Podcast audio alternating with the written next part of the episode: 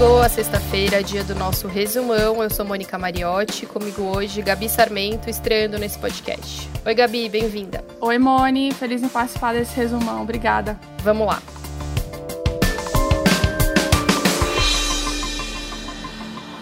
A gente vai começar falando do caso do dinheiro na cueca, aquele envolvendo o senador Chico Rodrigues. O senador foi flagrado pela Polícia Federal com 33 mil reais na cueca. Ele foi afastado do cargo pelo ministro do STF, Luiz Roberto Barroso.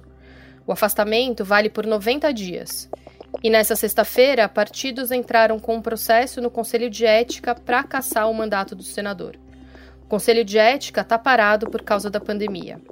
Chico Rodrigues foi alvo de busca e apreensão autorizada pelo próprio Supremo. Cabe ao Senado decidir se Chico Rodrigues, que foi eleito pelo DEM de Roraima, vai ser afastado definitivamente. A ação da PF foi feita em parceria com a Procuradoria-Geral da República. O objetivo era desmontar um esquema de desvio de dinheiro público destinado ao combate à Covid-19. Por causa dessa história aí, um vídeo antigo voltou a circular. No vídeo, Chico Rodrigues aparece ao lado do presidente Jair Bolsonaro. Olá, amigo de Roraima. Estou recebendo aqui o Chico Rodrigues, que vocês todos conhecem. Chico, com a palavra. Eu quero aqui agradecer ao meu amigo Jair Bolsonaro, de 20 anos de Câmara dos Deputados, desde aqueles livros tempos de... É quase uma união estável, hein, Chico? Depois do senador ser flagrado com dinheiro na cueca, Bolsonaro lamentou desvios na área da saúde. O presidente tentou se afastar da imagem de Chico Rodrigues e atribuiu a indicação dele como vice-líder do governo a partidos. O STF decidiu por nove votos a um manter a ordem de prisão contra o traficante André Oliveira Macedo, conhecido como André do Rap. O único voto contrário foi justamente o de Marco Aurélio Melo, ministro que na semana passada deu uma decisão liminar permitindo que o traficante fosse solto. Agora, André do Rap está foragido e nessa semana entrou na lista de procurados da Interpol. A decisão do Marco Aurélio causou confusão no STF. Isso porque o presidente do Supremo, o ministro Luiz Fux, derrubou a decisão do colega. Em São Paulo, uma força-tarefa com mais de 600 policiais civis procura o André do Rep. Ele é apontado como um dos chefes do primeiro comando da capital, o PCC. A polícia acha que ele fugiu para fora do país.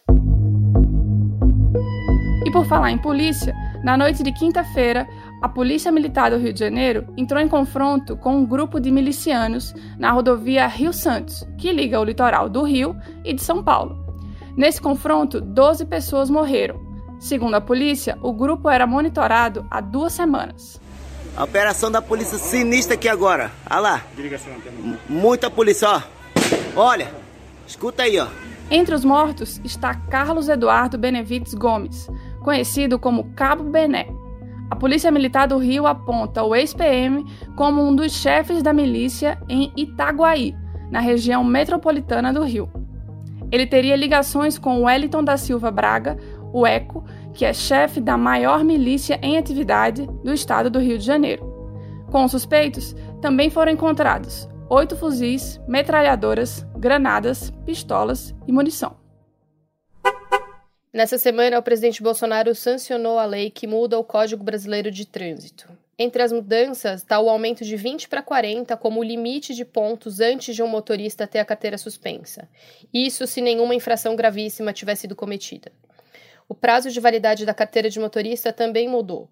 Para motoristas de até 50 anos, a CNH vai ser válida por 10 anos, antes eram 5 anos. Outro ponto importante é o uso obrigatório da cadeirinha para crianças de até 10 anos ou com menos de 1,45m de altura.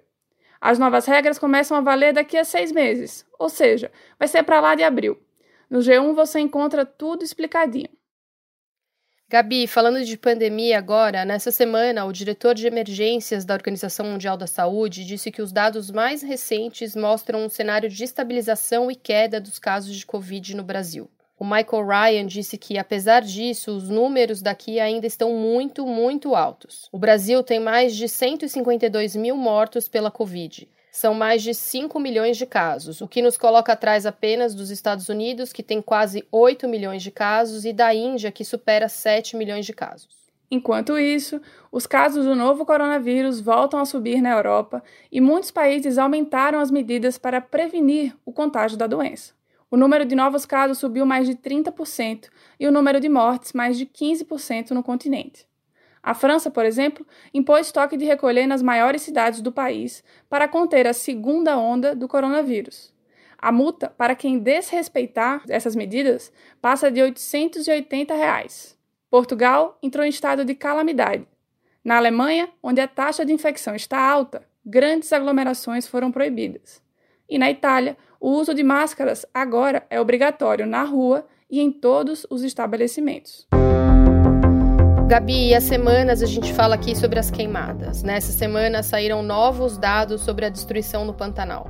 O Pantanal vive a maior seca em 47 anos e nessas primeiras duas semanas de outubro, o bioma registrou 2.536 focos de incêndio, o segundo pior resultado por mês desde 1998. O pior período foi em 2002, com um registro de mais de 2.700 focos. Para você ter uma ideia do cenário de agora, no Mato Grosso do Sul, um piloto de helicóptero do Ibama precisou fazer várias manobras para desviar de uma tempestade de cinzas e areia. É assustador os pássaros fugindo, como se fosse um prenúncio.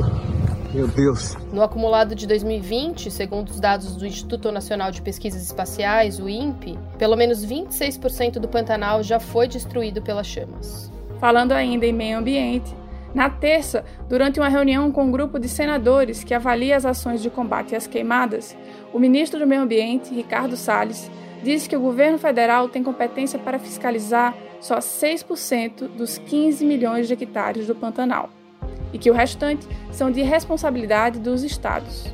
O ministro ainda voltou a defender o uso de fogo controlado, conhecido como fogo frio, e a criação de gado para combater os incêndios. Permitir a criação eh, de gado no Pantanal como forma de reduzir a massa orgânica.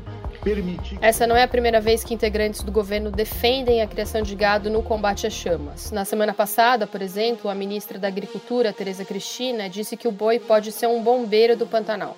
Se você quiser saber mais sobre isso, dá para ouvir um dos episódios do podcast O Assunto sobre o boi bombeiro.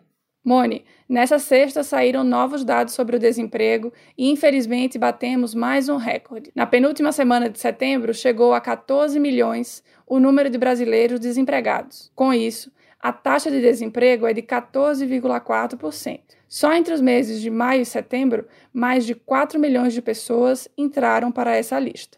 O Nordeste foi a região mais atingida. Lá são quase 4 milhões de desempregados. E falando ainda de mercado de trabalho, nessa semana também saíram dados sobre a redução da jornada de trabalho para os trabalhadores formais. Os dados mostram que mais de 9 milhões e 700 mil trabalhadores com carteira assinada já tiveram uma diminuição na carga horária ou tiveram um contrato suspenso. Lembrando que essa medida das empresas de reduzir as jornadas foi um acordo criado por causa da pandemia numa tentativa de preservar os empregos. E nessa semana, o governo prorrogou essa medida até dia 31 de dezembro. E agora, uma notícia que pode te interessar caso você esteja pensando em comprar um imóvel. A Caixa Econômica Federal anunciou novas medidas na taxa de financiamento da casa própria para pessoa física. A partir do dia 22 de outubro, os juros dos novos financiamentos vão cair. O piso passará de 6,5% para 6,25%. Já o teto caiu de 8,5% para 8%. Além disso, quem assinar um contrato de compra de imóvel novo até o fim desse ano vai ter seis meses para pagar a primeira prestação.